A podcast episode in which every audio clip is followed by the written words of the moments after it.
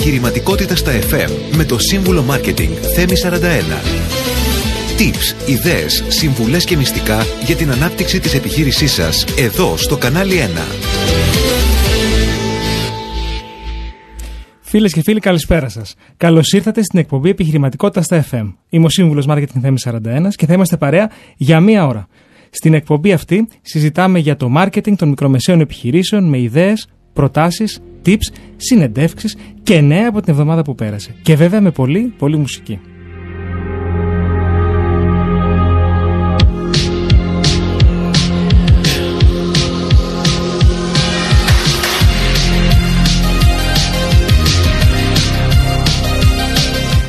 Όπως κάθε Τετάρτη απόγευμα, 7 με 8, θα είμαστε μαζί εδώ στο κανάλι 1, 90,4. Τρόποι επικοινωνίας μαζί μας στο Viber 6951 904 στο email studio παπάκι κανάλι 1.gr και περιμένουμε τα email σας φυσικά και στο τηλεφωνικό μας κέντρο 210 42 24 441 έως 6 το ξαναλέω 210 42 24 441 έως 6 αν έχετε κάποια πορεία για μένα ή για τον καλεσμένο μου.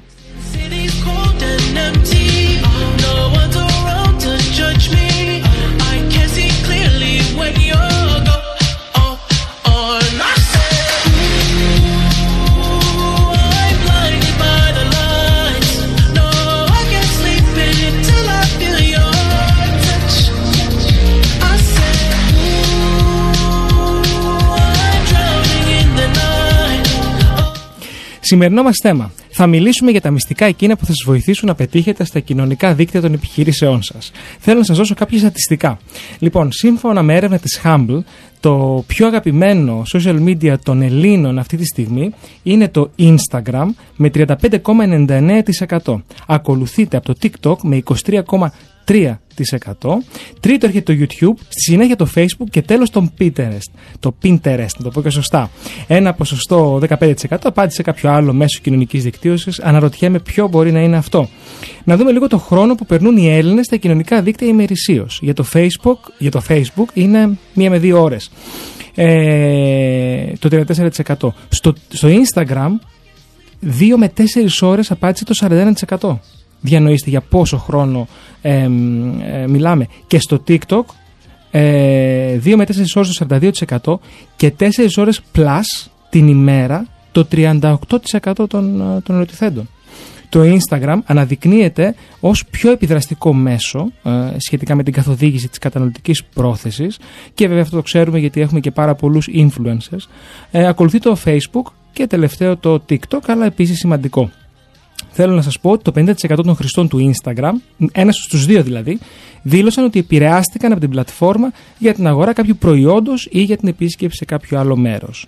Σύμφωνα λοιπόν με την έρευνα αυτή, που είναι πολύ ενδιαφέρον για τους μικρομεσαίους επιχειρηματίες, το Facebook σταδιακά εγκαταλείπεται από τις νεότερες ηλικίες και γίνεται το κοινωνικό μέσο των μεγαλύτερων, 40 δηλαδή της γενιάς των millennials. Έχουμε ξαναμιλήσει για τις γενιές στην εκπομπή αυτή.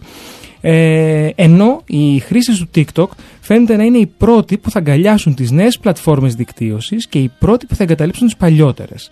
Οι περισσότεροι έχουν λογαριασμό στο Facebook, αλλά δεν μπαίνουν συχνά στο μέσο. Ε, Επίσης, το Instagram δεν φαίνεται να κινδυνεύει από το TikTok.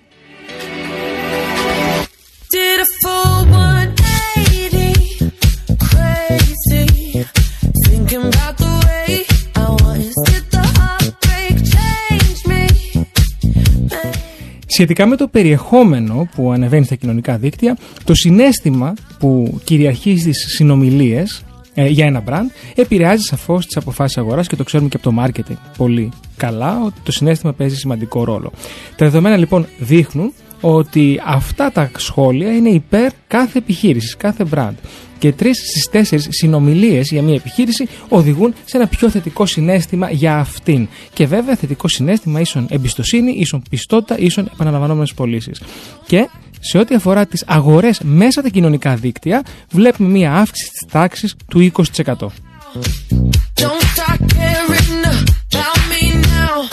Άρα φυσικά αν αναρωτιέστε αν πρέπει ως επιχειρηματίες να είστε στα κοινωνικά δίκτυα, η απάντηση είναι ναι.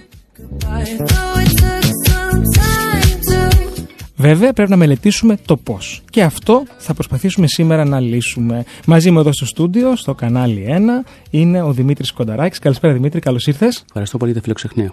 Digital Strategist. Περισσότερο από 20 χρόνια στο digital marketing. Ε, και η εταιρεία σου, βέβαια, παρέχει μια. Ε, ε πολλές υπηρεσίες ό,τι αφορά την παρουσία, την εξέλιξη και την αύξηση των πωλήσεων όχι μόνο εταιριών αλλά και επαγγελματιών. Σωστά δεν τα λέω; Ακριβώς. Ναι. Ενημερωμένος. Ξεκίνησε το ταξίδι σου ε, στο digital marketing ε, το 2004, όπου έφτιαξες ένα eBay store που κατάφερες στα δεδομένα εκείνης της εποχής, γιατί μιλάμε ε, όταν το ίντερνετ ήταν στα σπάργανα, να έχεις 540 πελάτες, οι οποίοι άφησαν όλοι θετικές αξιολογήσεις. Νομίζω είναι πολύ εντυπωσιακό. Ναι, και ήταν και τα πρώτα μου βήματα στο ιντερνετικό κόσμο που για μένα ήταν ένα πολύ μεγάλο μάθημα πώς να διαχειριστώ τα μηνύματα, τις επιθυμίες, τα παράπονα, τις διαφωνίες ε, με τους πελάτες που ήταν ε, από όλο τον κόσμο. Και τότε οι πελάτες βέβαια δεν ήταν τόσο εξοικειωμένοι με τις online αγορές, άρα υποθέτω ότι δεν ήταν τόσο απαιτητικοί όσο είναι σήμερα. Ναι, νομίζω πως τότε υπήρχε η αφέλεια του τι είναι αυτό, να το δοκιμάσω, να δω ε, την τιμή, το χρόνο παράδοσης, την ποιότητα του προϊόντος. Και ήταν ένα crash test ε, για μένα το οποίο ήταν πάρα πολύ χρήσιμο. Πολύ ωραία. Δημήτρη, ανυπομονώ για την κουβέντα μας.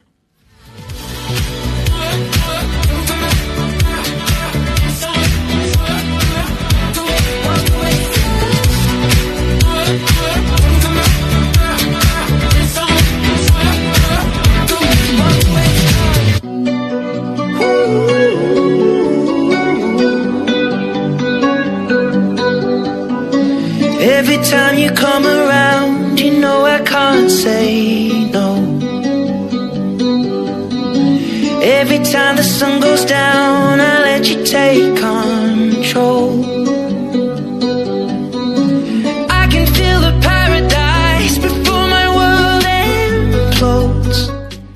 Πάμε να δούμε λίγο Επιχειρηματική επικαιρότητα. Το check-in για μία πτήση μπορεί να είναι μια πραγματικά κουραστική εμπειρία. Πρώτα, κάποιος πρέπει να ολοκληρώσει το web check-in έως και 24 ώρες τουλάχιστον πριν από την πτήση του και στη συνέχεια, όταν φτάσει στο αεροδρόμιο, πρέπει να μπει σε μια μεγάλη ουρά για τον έλεγχο των αποσκευών του. Και όλα αυτά φυσικά πρέπει να γίνουν αμέσως πριν μπει σε μια ακόμη μεγαλύτερη σειρά ελέγχου ασφαλείας. Μία αεροπορική εταιρεία, η πρώτη, αποφάσισε να τα αλλάξει όλα αυτά και μιλάω για την Emirates, η οποία δημιούργησε τη Σάρα. Η Σάρα είναι το πρώτο ρομπότ βοηθός check-in στον κόσμο.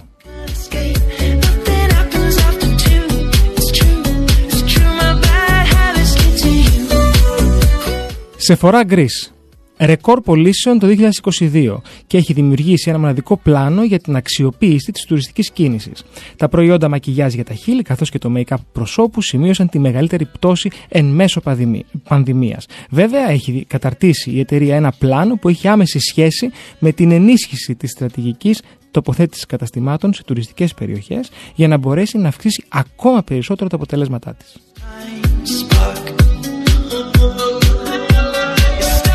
Στο 3% επιβραδύθηκε ο πληθωρισμός τον Απρίλιο, διψήφια παραμένει η αύξηση ε, στα τρόφιμα των τιμών.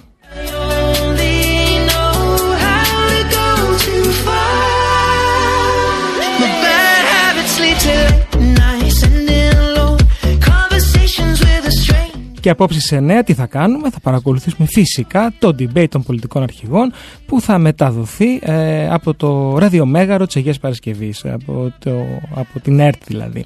Την τηλεμαχία θα συντονίσει ο δημοσιογράφος Γιώργος Κουβαράς και οι ερωτήσεις ε, θα τεθούν από έξι δημοσιογράφους από έξι τηλεοπτικούς σταθμούς. Όπως έχει ήδη ανακοινωθεί από τη Διακομματική Επιτροπή, οι θεματικές ενότητες στις οποίες θα κληθούν να τοποθετηθούν οι πολιτικοί αρχηγοί είναι πρώτον η οικονομία, η ανάπτυξη και η απασχόληση, δύο η εξωτερική πολιτική και η άμυνα. Τρία, το κράτος, οι θεσμοί και η διαφάνεια. Τέταρτη ενότητα, η υγεία, η παιδεία και το κοινωνικό κράτος. Και πέμπτη, περιβάλλον και ενέργεια. Και υπάρχει και μια έκτη, όπως σας είπα, που αφορά τη νέα γενιά. 9 η ώρα σήμερα, ανυπομονούμε.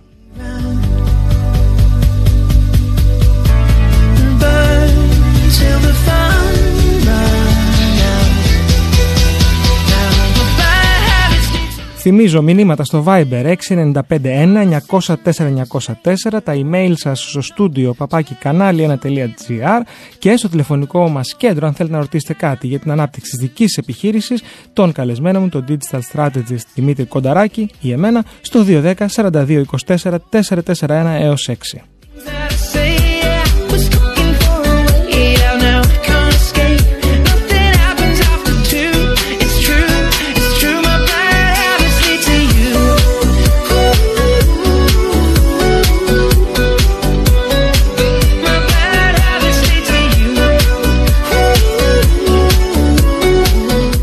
Και Δημήτρη, ξεκινήσουμε να συζητάμε για τα κοινωνικά δίκτυα και πώς μπορεί πραγματικά να βγει κερδισμένη μια ε, μικρομεσαία επιχείρηση και όχι μόνο μικρομεσαία, ε, χρησιμοποιώντας σωστά ε, αυτό το διαφημιστικό μέσο. Και θέλω να ξεκινήσουμε εξηγώντας μας ποια κοινωνικά δίκτυα ταιριάζουν σε μια μικρομεσαία επιχείρηση.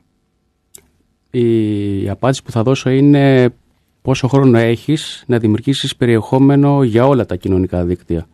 Ε, μπορεί να έχεις χρόνο μόνο για το Facebook και για το Instagram. Μπορεί να έχεις μόνο χρόνο για το TikTok.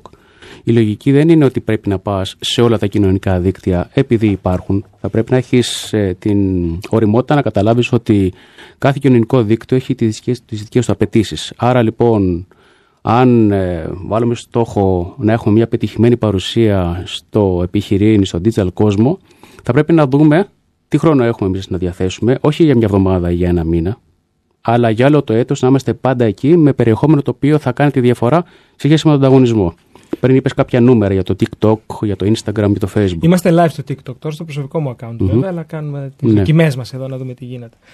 Άρα λοιπόν εκεί πρέπει να ξέρεις τις ηλικίες, ποιες ηλικίες είναι στο κάθε μέσο και να δεις αν το δικό σου το κοινό είναι εκεί. Αν λοιπόν εγώ έχω ένα κατάστημα ρούχων ε, για ηλικίες 45 ε, και πάνω, προφανώς ε, θα πρέπει να προσαρμόσω τη στρατηγική μου, τη παραγωγής περιεχομένου στο Facebook για παράδειγμα. Μου μια πολύ ωραία λέξη, Όλα ξεκινούν από το στόχο φυσικά. Αλλά θέλω να μου πεις ποιος είναι ο στόχος κάθε κοινωνικού δικτύου. Δηλαδή, τι πρέπει να περιμένω από το Facebook, τι πρέπει να περιμένω από το Instagram, τι πρέπει να περιμένω από το TikTok, ε, από το YouTube και θέλω να βάλω στο παιχνίδι και το Twitter. Το οποίο δεν είπα νούμερα, ναι. αλλά εντάξει, υπάρχει. Περνάει τις αλλαγές του, ναι. ε, σίγουρα, αλλά ας δούμε. Α το δούμε και αυτό δηλαδή. Πολλές αλλαγές στο Twitter, είναι μια πολύ μεγάλη συζήτηση αυτή. Τώρα για το κομμάτι που έχει να κάνει με τα social media networks, εγώ αυτό που θα πω και η εμπειρία μου έχει δείξει το εξής, ότι ε, είναι απαραίτητο να δούμε τι θέλουμε να πετύχουμε. Ε, νομίζω πως τα social media networks είναι ένας τρόπος να φιλερτάρεις με τους χρήστες για να γίνουν πελάτες σου. Κατά πόσο λοιπόν είσαι καλός σε αυτό και πόσο επίμονος και πόσο σωστός είσαι και πώς διαβάζεις τα δεδομένα θα δώσω ένα παράδειγμα. Ανεβάζεις κάποια post. Πρέπει να δεις αν είναι Αν λοιπόν αυτά μέσα σε ένα μήνα έχεις αυτό που λέμε εμείς στο μαγικό Excel που έχουμε 10 post το μήνα και βλέπουμε ποια από τα 10 ήταν τα πιο πετυχημένα, η λογική λέει ότι θα πρέπει να δεις γιατί ήταν πετυχημένα, ποια ήταν η φιλοσοφία, ποια ήταν ο τύπος του περιεχομένου. Δηλαδή, ήταν φωτογραφία, ήταν βιντεάκι, ήταν προσφορά, ήταν κάποια μέρα συγκεκριμένη, κάποια ώρα. Κάνοντας αυτή την ανάλυση, έχεις μπροστά σου ένα χάρτη που σου λέει ότι το κοινό σου, για παράδειγμα, ε, του αρέσει το περιεχόμενο που ανεβάζεις και είναι φωτογραφία. Ε, είναι κάθε Τετάρτη στις 6 το απόγευμα. Ε, έχω την αίσθηση και, και διόρθωσα με σε αυτό ότι στο Facebook ανεβάζουμε κυρίως για να ενημερωθεί ο κόσμος. Ενώ στο Instagram για να χρησιμοποιήσουμε το storytelling. Είναι και τα δύο. Απλά στο Instagram είναι πιο άμεσο αυτό που βλέπουμε. Είναι πιο γι' αυτό και έχει αυτή τη δυναμική. Βλέπω κάτι, μου αρέσει, είναι πιο αυθόρμητο μέσα εισαγωγικά. Το Facebook πια είναι λίγο πιο στημένο. Έχω δει παραδείγματα ε, σελίδων στο Facebook όπου μέσω των διαφόρων στατιστικών που βλέπουμε μπορούμε να δούμε το κοινό μου για μένα ε, είναι 8 το πρωί. Ε, μέχρι τις 11 ενεργό από τις 12 μέχρι τις 5 ε, πέφτει και μετά ανεβαίνει η συμμετοχή του μετά τις 8 το απόγευμα. Αυτά είναι δεδομένα που σου δίνουν και σου λένε ότι τότε να ανεβάζει Δεν αποφασίζω εγώ πότε θα ανεβάσω περιεχόμενο, πότε προλαβαίνω και πότε έχω την ώρα. Τα δεδομένα είναι εκεί για να τα διαβάσουμε και να μας δώσουν κατευθύνσεις. Έδωσε ένα νούμερο ότι έχει αυξηθεί η, ο τζίρος από τις πωλήσεις μέσα από τα κοινωνικά δίκτυα. Πιστεύεις ότι πρέπει να δώσουμε την, ε, την κατεύθυνση στους επιχειρηματίες ότι τα κοινωνικά δίκτυα είναι ένα εργαλείο για να πουλήσεις; Είναι ένα εργαλείο για να σε γνωρίσει ο κόσμος και φυσικά να πουλήσεις. Ε, αυτή είναι η λογική για μένα. Ε, να δώσω ένα παράδειγμα για το TikTok. Το TikTok πριν τον κορονοϊό ήταν ένα ε, δίκτυο που ήταν για μικρές ηλικίες. 18-24 για παράδειγμα μέσα στον κορονοϊό αυτή η ηλικιακή ομάδα άλλαξε στα 28-42. Είναι η ηλικιακή ομάδα που αγοράζει. Άρα λοιπόν, αν εμείς μέναμε στα παλιά δεδομένα, τότε σίγουρα ε, κάποιοι θα λέγανε όχι, μην ασχοληθούμε καθόλου με αυτό. Αλλά έχει αποτελέσει ένα πολύ σημαντικό εργαλείο για εταιρείες στο τελευταίο διάστημα, όπου οι πωλήσεις είναι πάρα, πολύ, πάρα πολλές και η ανταπόκριση ε, εξαιρετική. Ε, συμφωνώ για το TikTok. Παραγωγή περιεχομένου μπορεί να κάνουν βέβαια όλες οι ηλικίες. Ναι. Το μεγαλύτερο ποσοστό είναι στις νεαρότερες. Ωστόσο, θα το πω στα αγγλικά και θα το μεταφράσω. Ε, σημασία δεν έχει who creates the content, but who consumes it; Άρα όχι ποιος το δημιουργεί, αλλά ποιος το καταναλώνει. Και βλέπουμε ότι το βλέπουν μεγαλύτερες ηλικίες. Δηλαδή, ναι. βλέπουμε ένα νούμερο, ένα 40% των χρηστών mm. πάνω από 4 ώρες στο TikTok. Δηλαδή, ναι. είναι ναι. και εθιστικό, θα μπορούσα να πω. Ακριβώς. Ακριβώς. Θα πάμε τώρα σε ένα μουσικό διάλειμμα, αλλά πρώτα να θυμίσω τα τηλέφωνά μας για τις ερωτήσεις σας. Στο Viber μπορείτε πολύ εύκολα να στείλετε την ερώτησή σας 695 904 στο email μας studio ε, παπάκι κανάλι1.gr και στο τηλεφωνικό μας κέντρο 210 42 24 441 6.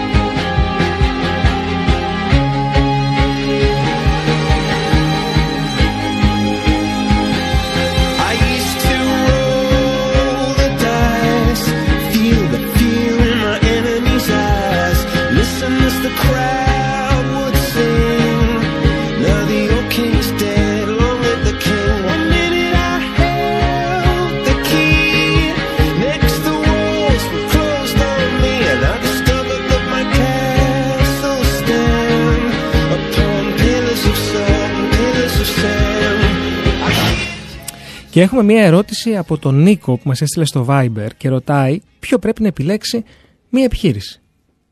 Γιατί είναι όλα. Είναι τόσο πολλά. Ποιο να επιλέξει, μας ρωτάει. Ε, εκεί η απάντηση θα δοθεί ανάλογα με τον κλάδο. Αν είναι, ας πούμε, για παράδειγμα, ρούχα, γυναικεία, αντρικά, παιδικά, νομίζω πως το Instagram είναι κάτι που δείχνει ότι είναι πάρα πολύ πετυχημένο σε αυτό το κομμάτι. Είναι και πιο εύκολο, εύκολη παραγωγή περιεχομένου. Δηλαδή, μια προϊόντική φωτογραφία ε, με κάποιες πληροφορίες, κάποιες τιμές είναι πολύ πιο γρήγορο ώστε να πετύχεις ε, μια πώληση. Το TikTok θέλει προσπάθεια γιατί ε, το βίντεο έχει πολλές απαιτήσεις. Ε, η σκιά, ο τόνος της φωνής, το στήσιμο, ενώ μια φωτογραφία, ένα post απαιτεί λιγότερο χρόνο. Άρα για μένα, αν δεν έχεις χρόνο να ασχοληθείς σοβαρά με την παραγωγή περιεχομένου στο TikTok, ξεκίνα με το Instagram. Μα ας είμαστε ρεαλιστές. Mm. Ποιος έχει ε, επαγγελματίας τόσο χρόνο για να ασχοληθεί με τόσα διαφορετικά κοινωνικά δίκτυα; Σίγουρα γι' αυτό. Ε, Μονόδρομος μου ακούγεται αυτό που μου λες. Ναι, για μένα είναι πολύ σημαντικό να καταλάβεις ότι εφόσον προσπαθείς να βγάλεις την επιχείρηση σου προς τα έξω, θα πρέπει να επενδύσεις χρόνο και χρήμα ώστε να γίνεις σωστά.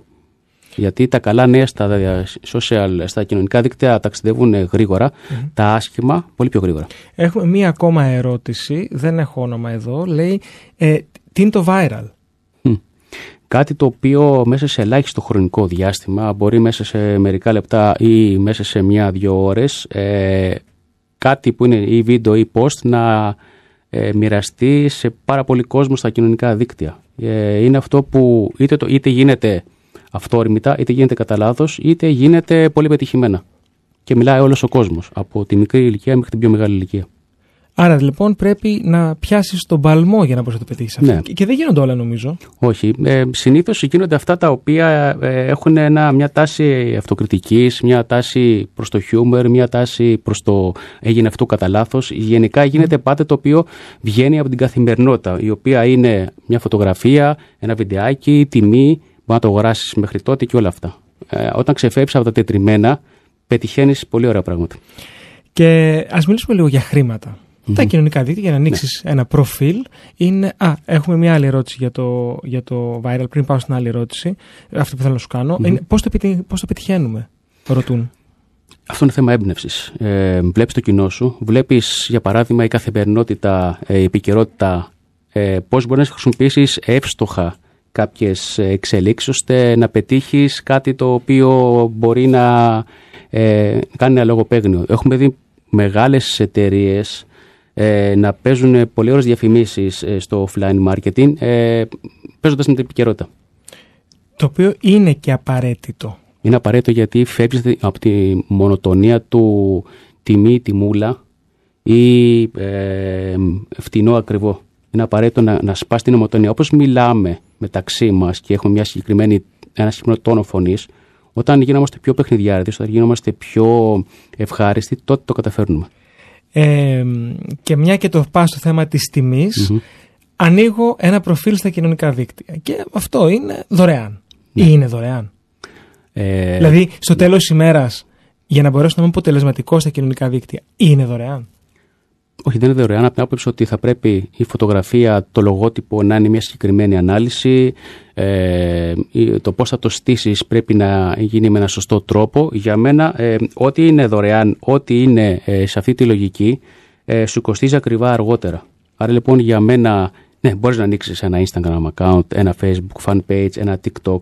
Το θέμα είναι πόσο σωστά θα το στήσεις, ώστε να μην τον πεις προβλήματα με το καλημέρα ή μετά από μερικές εβδομάδες ή μήνες.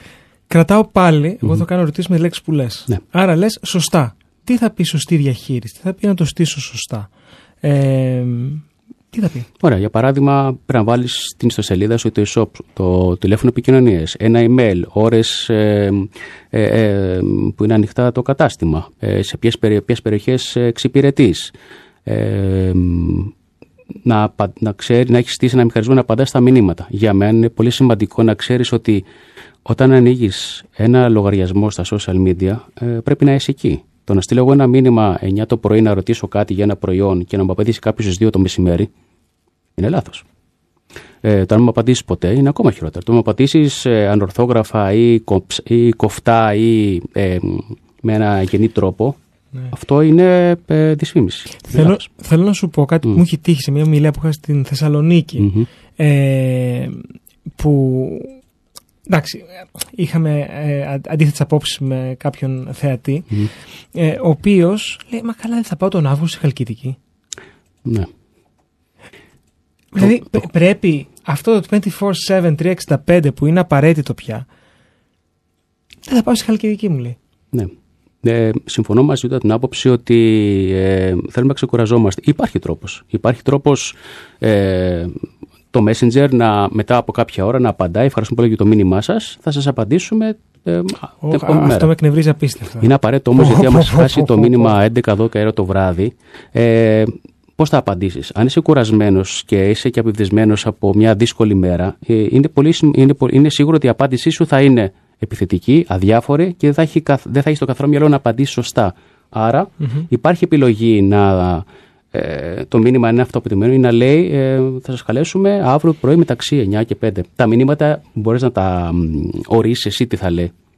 695-904-904 τα μηνύματά σας στο Viber, ερωτήσεις για το πώς μπορείτε να χρησιμοποιήσετε εσείς τα κοινωνικά δίκτυα της επιχειρήσης σας, email, studio παπάκι κανάλι1.gr και για τους λιγότερο ντροπαλούς μπορείτε να βγείτε στον αέρα να ρωτήσετε στο 210 42 24 441 6. Πάμε σε ένα σύντομο διάλειμμα και επιστρέφουμε.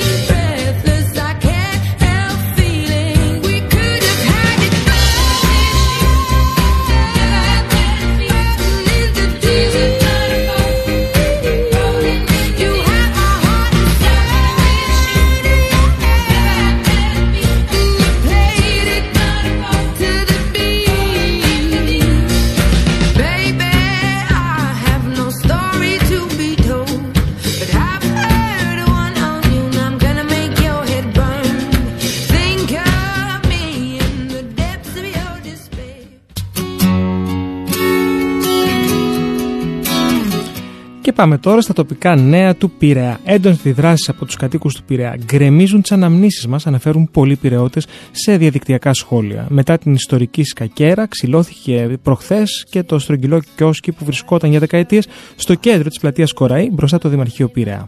Το συγκεκριμένο σημείο ήταν συνδεδεμένο με χιλιάδες αναμνήσεις ε, πειραιωτών όλων των ηλικιών, αλλά πλέον ε, αποτελεί παρελθόν. Φυσικά, ε, με την άφηξη του μετρό θα γίνει ανάπλαση της ε, πλατείας.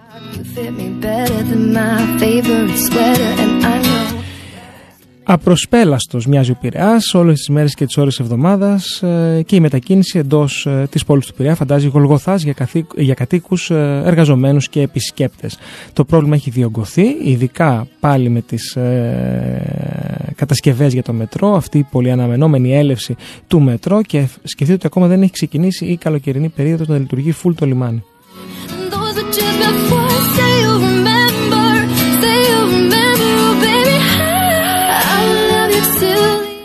Η MSC Cruises κάνει το Πειραιά λιμάνι βάσης του νέου πλοίου της για το καλοκαίρι του 2023. Είναι η δεύτερη φορά που η συγκεκριμένη εταιρεία επιλέγει την Ελλάδα και ειδικότερα τον Πειραιά ως λιμάνι βάσης για την επιβίβαση των ταξιδιωτών σε πλοίο και είναι η πρώτη φορά που το MSC Musica έχει τη βάση του στην Ελλάδα. Το πλοίο θα πραγματοποιήσει 26 ταξίδια, 7 διανυκτερεύσεων μεταξύ Μαΐου και Οκτωβρίου από τον Πειραιά για να επισκεφθεί Σαντορίνη, Κουσάντα Τουρκίας, ε, τη Χαΐφα του Ισραήλ, Λέμεσο Κύπρου και ένα δεύτερο ελληνικό νησί, φυσικά την Μύκονο, πριν επιστρέψει πίσω στο λιμάνι που εξυπηρετεί την Αθήνα.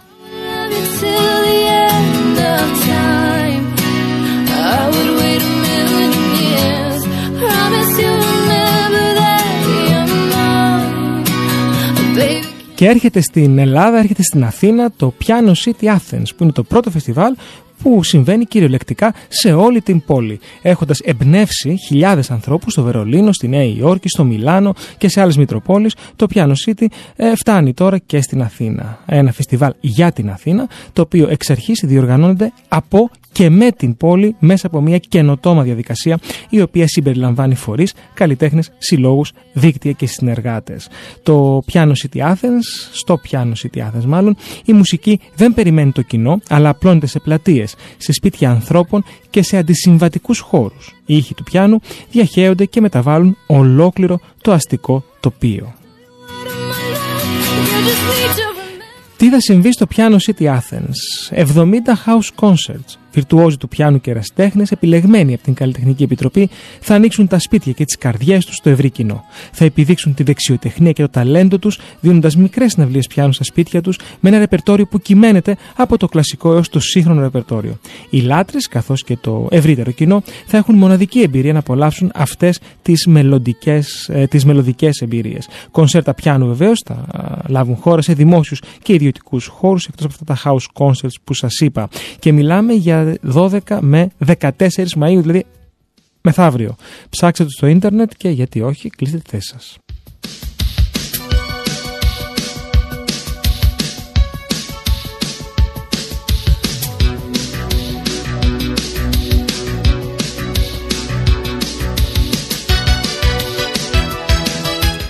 Εμείς είμαστε εδώ στο κανάλι 90,4, η εκπομπή επιχειρηματικότητας στα FM. Είμαι ο σύμβουλο Marketing Θέμης 41 και καλεσμένος μου σήμερα είναι ο Digital Strategist, ο Δημήτρης Κονταράκης και συζητάμε για το καυτό θέμα των κοινωνικών δικτύων και πώς μπορούμε πραγματικά να βγάλουμε λεφτά χρησιμοποιώντας τα σωστά, να βγάλουμε τζίρο ε, στην επιχείρησή μας. Γιατί δυσκολευόμαστε, Δημήτρη, να δουλέψουμε τα κοινωνικά δίκτυα με τον τρόπο με τον οποίο μας περιέγραψες στο πρώτο μέρος της εκπομπής; Ε, η οικονομία τα τελευταία 10-15 χρόνια έχει αλλάξει. Ε, έχουν, πια ο Έλληνας επιχειρηματίας θα πρέπει να έχει ένα συγκεκριμένο πλάνο στο μυαλό του. Πλάνο marketing, πλάνο ανάπτυξης, να δει για ποιο λόγο ε, θα μπορέσει να ξεχωρίσει στην αγορά που βρίσκεται. Πια ο Έλληνας έχει λιγότερα χρήματα από ό,τι είχε παλιότερα. Άρα έχουμε επιστρέψει μια κανονικότητα μέσα εισαγωγικά στο πώς αγοράζουμε, στο πώς κάνουμε έρευνα αγοράς. Μέχρι το 2008 ε, όλοι αγόραζαν. Όλοι αγόραζαν πολύ περισσότερο δεν τους ενδιέφερε ε, το μήνυμα της διαφήμισης, τους ενδιέφερε να αγοράσουν κάτι. Ε, νομίζω και εμείς το κάναμε αυτό.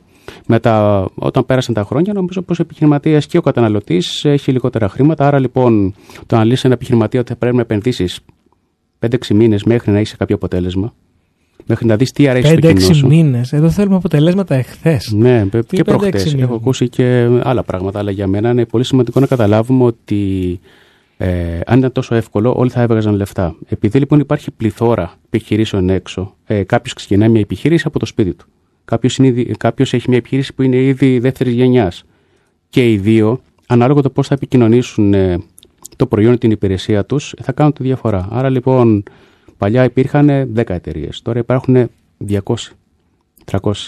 Έτσι. Κάποιοι είναι ελεύθεροι επαγγελματίες, κάποιοι είναι στην άλλη άκρη της Ελλάδας. Ε, άρα λοιπόν θέλει υπομονή, θέλει πλάνο και θέλει να ξέρεις τι επικοινωνείς προς τα έξω. Είσαι φτηνός, είσαι ακριβώ, ε, έχεις φτηνά μεταφορικά. Δηλαδή πρέπει να δώσεις δύο-τρία πολυσιακά χαρακτηριστικά που θα σε ξεχωρίσουν από τον απέναντι, ο οποίο κάνει το ίδιο πράγμα με σένα. Ε, βέβαια, κάθε post στα κοινωνικά δίκτυα έχει κείμενο, έχει φωτογραφίες. Πώς προτείνεις να γράφουμε κείμενα στα κοινωνικά δίκτυα για τους επιχειρηματίες που μας ακούν, για τους ακροατές, οι οποίοι θέλουν οι ίδιοι να χειρίζονται τα κοινωνικά τους δίκτυα και δεν το αναθέτουν σε κάποιο εξωτερικό agency. Αυτό που πρέπει να κάνεις είναι να γράψεις για το κοινό σου. Ε, όχι αυτό που αρέσει σε σένα, αλλά αυτό που έχεις δει σε βάθος χρόνου, δύο-τριών μηνών, ε, τι αρέσει στο κοινό σου. Ε, μεγάλα κείμενα, μικρά κείμενα, κείμενα το οποίο τους καλούν για μια ε, προσφορά. Θα δώσω ένα παράδειγμα. Κάποιες επιχειρήσεις κάνουν ε, προσφορές ένα μήνα. Κάποιες άλλες που τους έχουν πει να το κάνουν πιο έξυπνα και πιο ε, στοχευμένα, να κάνεις ε, προσφορές μια συγκεκριμένη μέρα της εβδομάδας, κάποιες συγκεκριμένες ώρες της εβδομάδας. Ή αν εσύ θεωρείς ότι η Τετάρτη σου είναι μια κενή μέρα ή το Σάββατό σου, Μπορείς να πεις ότι την Τετάρτη από τις 5 το απόγευμα μέχρι τις 8 το απόγευμα τα προϊόντα μας θα έχουν μια έκπτωση χ. Αμέσως λοιπόν. Σε, σε διακόπτω γιατί Ναι. μόλις ήρθε ένα μήνυμα εδώ Μμμ. στο Viber. Δεν μπορώ να γράψω κείμενα. Τι να κάνω; Ε, βρες ένα κειμενογράφο, ο οποίος. Ε, Ε, Κάτι οικονομικό εννοούσα. ναι. Αλλά όχι. Ε, η σωστή, πες το σωστό και μετά να δώσουμε ναι. και το εναλλακτικό. Ωραία, το ένα είναι βρες ένα κειμενογράφο να στο γράψει. Ναι. Και στο τέλος της ημέρας, επειδή υπάρχουν σαν τη δική σου επιχείρηση άλλες 100 έξω, δες τι κάνει ο ανταγωνισμός και πάρε τη δική του τη λογική και προσάρμοσέ τη στη δική σου τη λογική. Άρα λοιπόν πάντα Αλλά θέλει υπάρχει το τρόπος. editing. Θέλει να το διορθώσουμε μετά. Ακριβώς, έτσι. ναι, ναι, ακριβώς. Ε, η πληροφορία είναι έξω. Άρα λοιπόν μπορείς να κοιτάξεις κάποιον ανταγωνιστή σου στην Ελλάδα ή κάποια αντίστοιχη εταιρεία στο εξωτερικό η οποία πουλάει το ίδιο προϊόν με σένα. Ε, και η δεύτερη επιλογή που έχουμε; Η δεύτερη επιλογή που έχουν είναι να βρεις κάποιον ποιο μπορεί να το κάνει καλά. Μμμ. Εγώ έχω άλλη. Πες μου. Chat GTP. Σίγουρα αλλά θα λείπει. Ε, είναι, είναι πολύ ωραία τα, κεί- τα κείμενα, δομούνται πάρα πολύ ωραία. Αλλά λείπει ίσως το συνέστημα, ίσως το κομμάτι αυτό που έχει να κάνει με τη Έχεις, διαφορά. Φίλε, έχεις, ε, ε, Δημη- φίλε. Επειδή γνωριζόμαστε πολύ καιρό, με Ναι. συγχωρείς. Δημήτρη, έχεις δίκιο. Ε, όντως, λείπει το συνέστημα από τα κείμενα. Ακριβώς. Έχεις απόλυτο δίκιο σε αυτό που λες. Έχουμε κάνει πειράματα ε, στα κείμενά μας ε, σε ότι... και βλέπουμε ότι είναι πάρα πολύ όμορφα στημένα, αλλά είναι λίγο άχρωμα. Κάτσε, έχουμε και άλλη μια ερώτηση εδώ η, ε, ε, στο Viber. Το θυμίζω και για τους υπόλοιπους ακροατές. 695-1904-904. Πώς επιλέγουμε φωτογραφίες για τα post μας. Μμμ.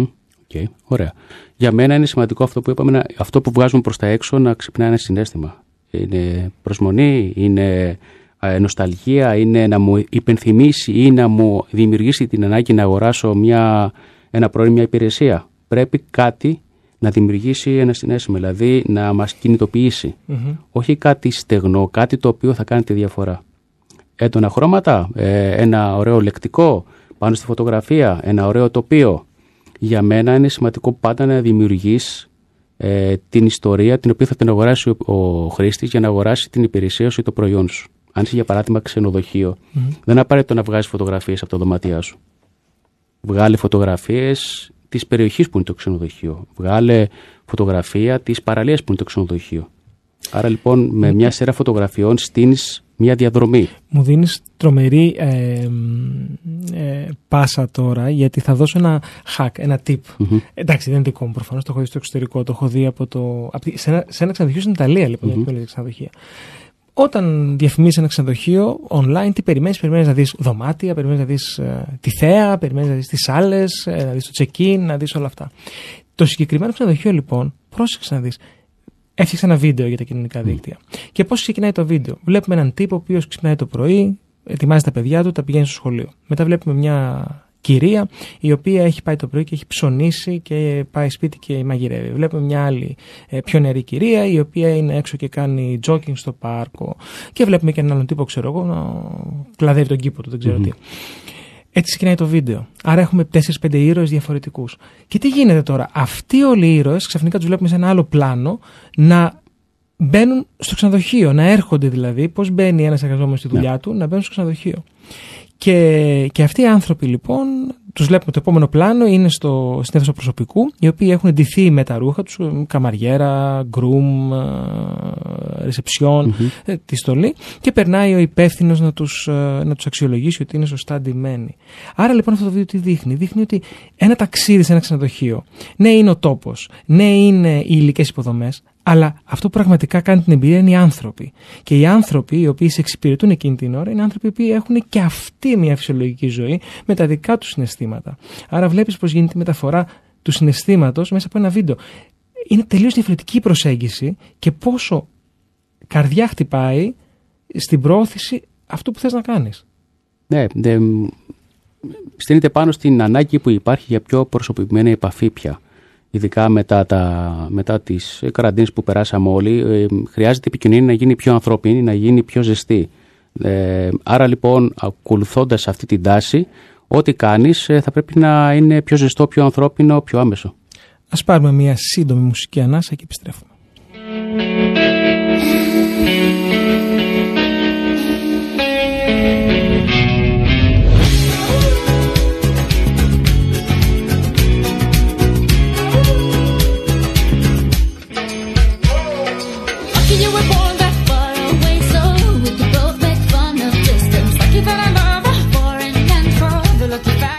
Και από ό,τι ενημερωνόμαστε από την τηλεόραση, φτάνουν στο ραδιομέγαρο οι δημοσιογράφοι της τηλεμαχία. Σήμερα σε 9 έχουμε τον debate με τους πολιτικούς αρχηγούς. Όπως και σε κάθε εκπομπή, προσπαθώ να δίνω κάποια business tips τα οποία μπορείτε να χρησιμοποιήσετε άμεσα σε επιχειρήσεις σας για να δείτε διαφορά. Και σήμερα θέλω να σας μιλήσω, μια και μιλάμε για τα κοινωνικά δίκτυα, για το cross-posting και το cross-promoting. Δύο έννοιες διαφορετικές. Δυστυχώς ελληνική μετάφραση δεν υπάρχει, γιατί ξέρετε ότι το marketing και πόσο μάλλον το digital marketing είναι μια ε, τέχνη. Για μένα το marketing είναι τέχνη που έχει έρθει από την Αμερική. Άρα το, cost, ε, το, cross, ε, το cross-posting, το πω σωστά, αναφέρεται στη δημοσίευση του ίδιου περιεχομένου σε διαφορετικές πλατφόρμες κοινωνικής δικτύωσης. Δηλαδή, ανεβάζετε την ίδια ανάρτηση, βίντεο, εικόνα ή κείμενο ή οποιοδήποτε άλλο περιεχόμενο ε, σε διαφορετικά κοινωνικά δίκτυα. Αλλά είναι το ίδιο. Ε, ανεβάζετε μια φωτογραφία στο Instagram και τη βάζετε και στο Twitter και στο Facebook και οπουδήποτε αλλού. Αυτό βέβαια μπορεί να βοηθήσει να αυξηθεί η επίδραση και η ορατότητα του περιεχομένου στο διαδίκτυο. Αντίθετα, το cross-posting είναι η διασύνδεση των κοινωνικών δικτύων με ένα κεντρικό μήνυμα, το οποίο απαιτεί την προσαρμογή του στα κατάλληλα κανάλια. Άρα, έχω ένα μήνυμα και το προσαρμόζω για το Facebook, το αλλάζω και το κάνω story, χρησιμοποιώ storytelling για το Instagram, το τροποποιώ για να το χρησιμοποιήσω στο YouTube ή το κάνω διαφορετικά για το Twitter. Άρα δεν είναι αντιγραφή και επικόλυση, που το κάνουν οι περισσότεροι. Και υπάρχουν αρκετές πλατφόρμες εκεί έξω που βάζεις ένα μήνυμα, πατάς ένα κουμπί και στέλνει το ίδιο μήνυμα σε όλες τις πλατφόρμες. Αυτό σας προτείνω πραγματικά να μην το κάνετε. Το κάθε κοινωνικό δίκτυο έχει το δικό του κοινό και τη δική του φιλοσοφία. Το να μοιράζεστε το ίδιο περιεχόμενο σε πολλά δίκτυα μέσω του cross-posting θα σας κοστίσει σε εντυπώσεις, συμμετοχές, κοινοποιήσεις και ίσως ακόμα και πωλήσεις.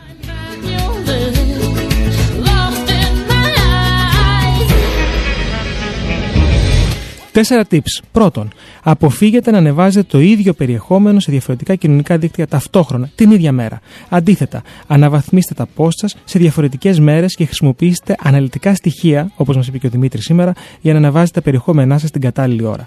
Δεύτερον, αποφύγετε να αντιγράφετε αδιόρθωτο κείμενο από το ένα κοινωνικό δίκτυο στο άλλο. Πολλές φορές μπορεί να μα ξεφύγει κάτι. Σκεφτείτε αυτό να πάει σε πέντε κοινωνικά δίκτυα ταυτόχρονα. Βεβαιωθείτε ότι το μήνυμά σας είναι προσαρμοσμένο για κάθε κάθε κοινωνικό δίκτυο ανάλογα την πλατφόρμα που χρησιμοποιείτε. Και να γράφετε πάντα φρέσκα κείμενα για κάθε πλατφόρμα. Ε, κάθε πλατφόρμα, όπως ξέρετε, έχει και διαφορετικό όριο. Α πούμε, στο Twitter πια 4.000 χαρακτήρες, ενώ στο Instagram 2.200 χαρακτήρες. Τρίτον, αποφύγετε να βάζετε τα πάντα παντού, να κάνετε αναρτήσεις δηλαδή παντού και πάντα. Να είστε επιλεκτικοί και σε πολλές περιπτώσεις να θυμάστε την αρχή της ποιότητας έναντι της ποσότητας. quality over quantity. Κάθε κοινωνική πλατφόρμα είναι μοναδική. Και ενώ κάποιο περιεχόμενο μπορεί να προσαρμοστεί και να ανταποκριθεί στα χαρακτηριστικά της πλατφόρμας, μπορεί να μην ταιριάζει την πλατφόρμα αυτή. Άρα δεν το ανεβάζουμε και απλά δεν πειράζει. Α ανέβει μόνο σε μία από τις πέντε πλατφόρμες που έχετε. Και τέταρτον, αποφύγετε να χρησιμοποιείτε hashtag στο Facebook. Δεν παρέχουν κατ' εμέ καμία μέτρηση ε, καμία μετρήσιμη βελτίωση στο reach ή στο engagement, δηλαδή στην έκταση που θα φτάσει το post και στο post θα κάνουν διάδραση ε, σε εκείνο. Ε, αν και τα hashtags είναι πολύτιμα ε, για το Twitter και το Instagram. Τέσσερα tips λοιπόν για να μην συγχαίρετε το cross-posting με το cross-promoting.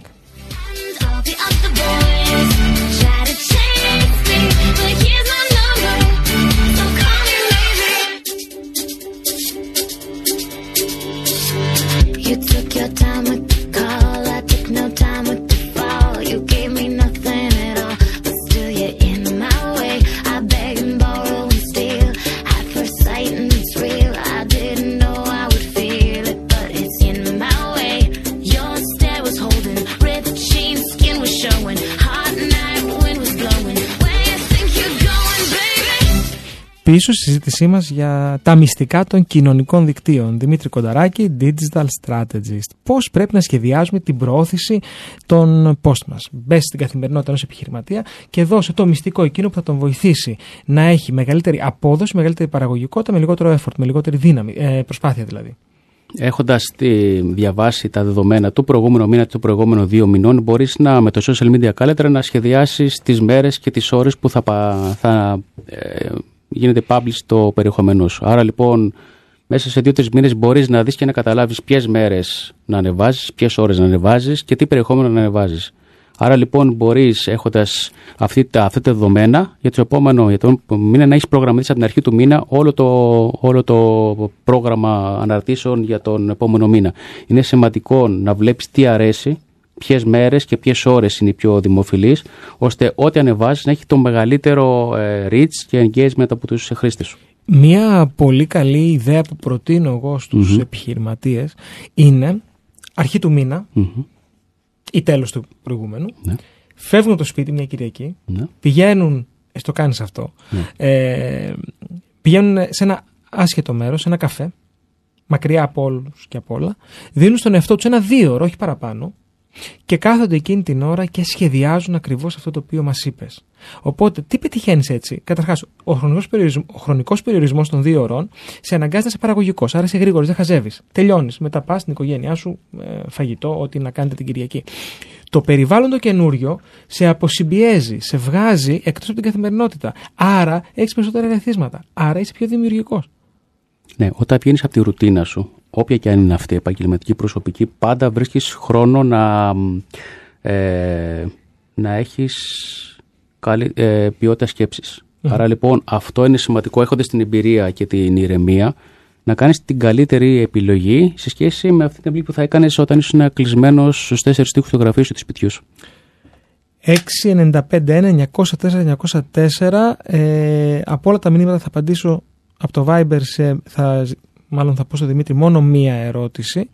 Ε, πριν κάνω ε, την ερώτηση αυτή, έχω μια δική μου ερώτηση. Ναι. Ε, θέλω να μας δώσεις τέσσερα μυστικά που δεν έχουμε ακούσει αλλού για τη διαχείριση, τη σωστή διαχείριση των ε, social media μιας επιχείρησης. Ωραία, το πρώτο για μένα είναι δες τι κάνει ο ανταγωνισμός σου βρε το αδύνατο σημείο του και κάνει εσύ κάτι διαφορετικό. Να δώσω ένα παράδειγμα. Αν οι τρεις ανταγωνιστές, οι τέσσερις σου κάνουν πάντα προσφορές ε, με έκπτωση 5-10-15%, σε κάνει τη ε, διαφορά λέγοντας ότι ε, στο ένα προϊόν που θα πάρεις θα έχεις μια έκπτωση στο δεύτερο προϊόν. Άρα λοιπόν έτσι και αυξάνει τις πωλήσεις σου και διαχωρίζεις τον εαυτό σου από τον υπόλοιπο ανταγωνισμό. Δείχνεις ότι έχεις δουλέψει πάρα πολύ το κομμάτι αυτό. Ένα δεύτερο κομμάτι που μπορεί να κάνεις είναι να δώσεις μια έκπτωση. Πριν πας στο δεύτερο, ναι. να πω για το πρώτο. Μια και λες για ναι. τον ανταγωνισμό. Ναι. Μην δώσουμε την εντύπωση ότι αντιγράφουμε σε καμία περίπτωση. Εμπνεόμαστε. ούτε εμπνεόμαστε. Πρέπει να ξέρουμε τι κάνει ο ανταγωνισμός. Πρέπει να είμαστε ενήμεροι. ότι υπάρχουν πολλοί επιχειρηματίες που δεν ξέρουν τι κάνει ο ανταγωνισμός τους. Ναι, το, αυτό μου έχει τύχει. Όταν τους ρωτάω ποιος είναι ο ανταγωνιστής, ναι, λέει Εγώ είμαι καλύτερος. Ναι, εγώ είμαι καλύτερος. Ναι, ναι. Εγώ είμαι καλύτερος. Γιατί έχω ποιότητα. Ναι, αλλά Το κοινό όμως. Ποιότητα έχουν όλοι. Ακριβώς. Το κοινό όμως επιλέγει κάτι άλλο. Σωστά.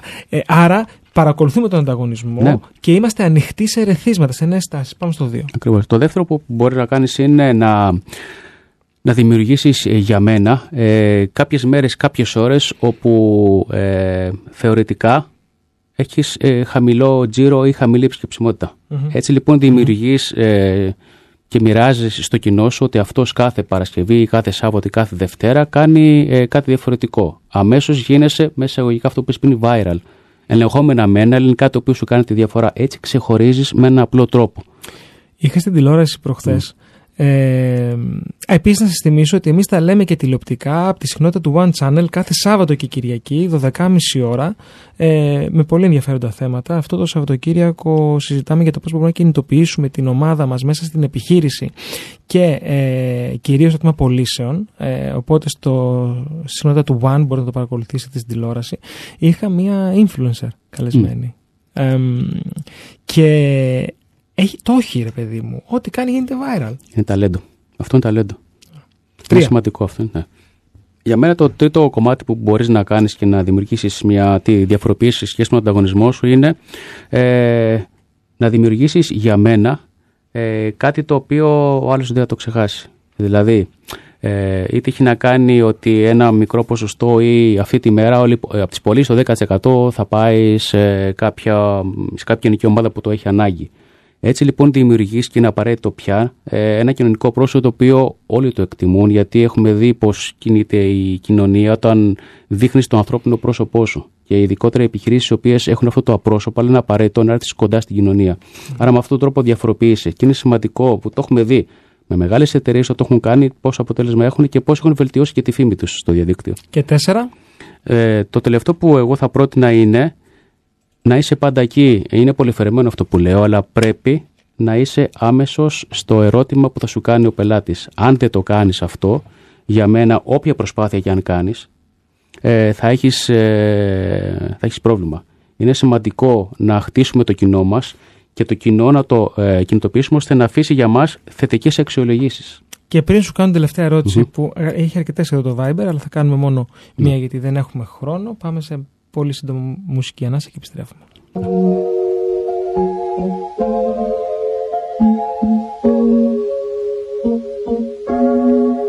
Thought I'd end up with Sean, but it wasn't a match. Wrote some songs about Ricky, now I listen and laugh. Even almost got married, and for Pete I'm so thankful. Wish I could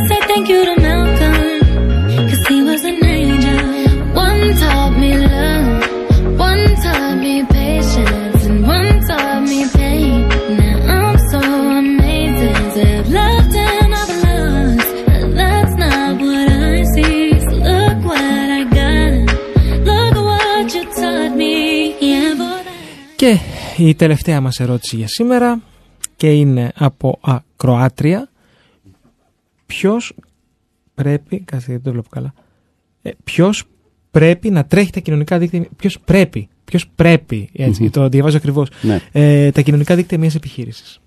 Όπως λένε και οι Αμερικάνοι, αυτός που μπορεί να πετύχει το στόχο αυτός που μπορεί να φέρει ε, engagement, να φέρει συμμετοχή από το κοινό και να φέρει πωλήσεις. Δεν είναι απαραίτητο να είναι κάποιος επαγγελματίας. Έχουμε δει ταλαντούχου, ε, ε, ταλαντούχα στελέχη επιχειρήσεων τα οποία ε, μπορούν να κάνουν κάτι πάρα πολύ δυνατό. Ε, έχω τύχει σε διακοπές σε νησί του Αιγαίου ε, η ιδιοκτήτρια να ανεβάζει stories, να ανεβάζει φωτογραφίες στο δικό της το e-shop το οποίο είχε νούμερα τζίρου τα οποία ε, δεν τα έχω δει σε μεγάλες επιχειρήσεις στην Αθήνα.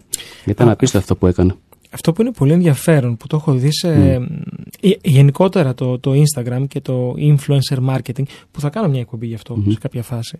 Ε, χρησιμοποιεί καταρχάς το Instagram αρκετά και θυμάμαι με ένα, και κυρίως στα καταστήματα retail, mm. Ε, και υπήρχε μια ιδιοκτήτρια, μια και ιστορία ιδιοκτήτρια ξενοδοχείου, η οποία πουλούσε παπούτσια το μαγαζί της. Και τα φόραγε η ίδια, mm. όπως και ρούχα. Ναι. Έχω δει και μια καταπληκτική τώρα στο, στο Instagram που τα φοράνε πάνω τους. Και πραγματικά υπάρχει φοβερό engagement. Ναι, αυτό που μπερδεύουμε πάντα είναι ότι το κλασικό marketing ε, έχει μεταφερθεί στο digital marketing. Άρα λοιπόν ένας καλός πολιτής της δεκαετίας του 60 δεν είναι, ε, δεν υπολείπεται από τους πολιτές της δεκαετίας του 2020 και 2023. Ε, απλά αυτό που έκανε τότε πολύ καλά ο παππούς και η γιαγιά, το κάνουμε τώρα εμείς πολύ καλά, απλά έχουμε τη δυνατότητα να το μοιράσουμε στο διαδίκτυο. Πολύ ωραία. Η φιλοσοφία είναι η ίδια.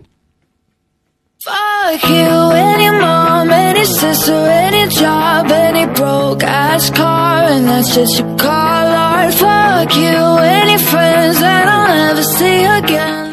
Δημήτρη Κονταράκη, σε ευχαριστώ πάρα πολύ για σήμερα. Εγώ ευχαριστώ για τη φιλοξενία. Ήταν πολύ ενδιαφέρουσα η σημερινή συζήτηση και είχε και πάρα πολλές ερωτήσεις από τον κόσμο. Και αυτό δείχνει ότι πραγματικά ενδιαφέρει. Χαίρομαι. Σε ευχαριστώ πάρα πολύ. Φίλες και φίλοι, η εκπομπή Επιχειρηματικότητας στα FM έφτασε στο τέλος της. Είμαι ο σύμβουλος Marketing Θέμης 41 και για μία ώρα ήμασταν μαζί στο κανάλι 1 90,4 με την εκπομπή αυτή, τη μοναδική ραδιοφωνική εκπομπή στην Ελλάδα για το marketing και την επιχειρηματικότητα των μικρομεσαίων επιχειρήσεων. Ανανεώνουμε το ραντεβού μας φυσικά για την άλλη Τετάρτη εδώ στο κανάλι 1, αλλά εμείς μπορούμε να τα πούμε και τηλεοπτικά.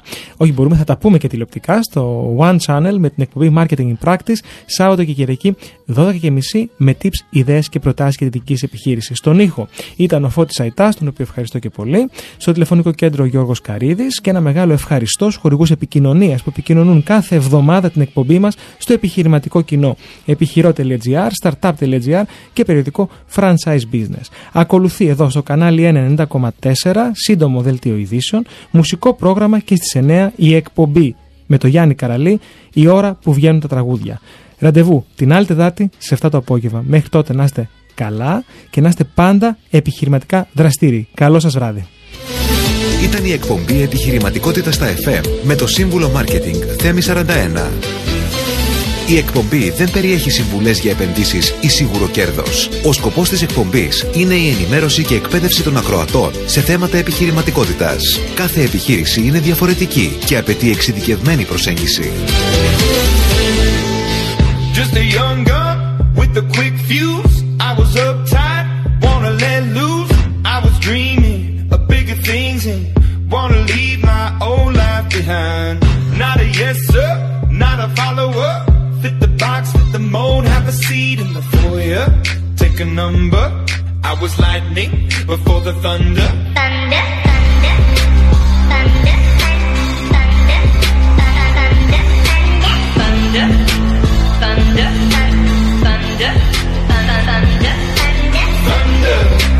thunder. Lightning and the thunder. Thunder, feel the thunder. Lightning and the thunder. Thunder, thunder. Thunder.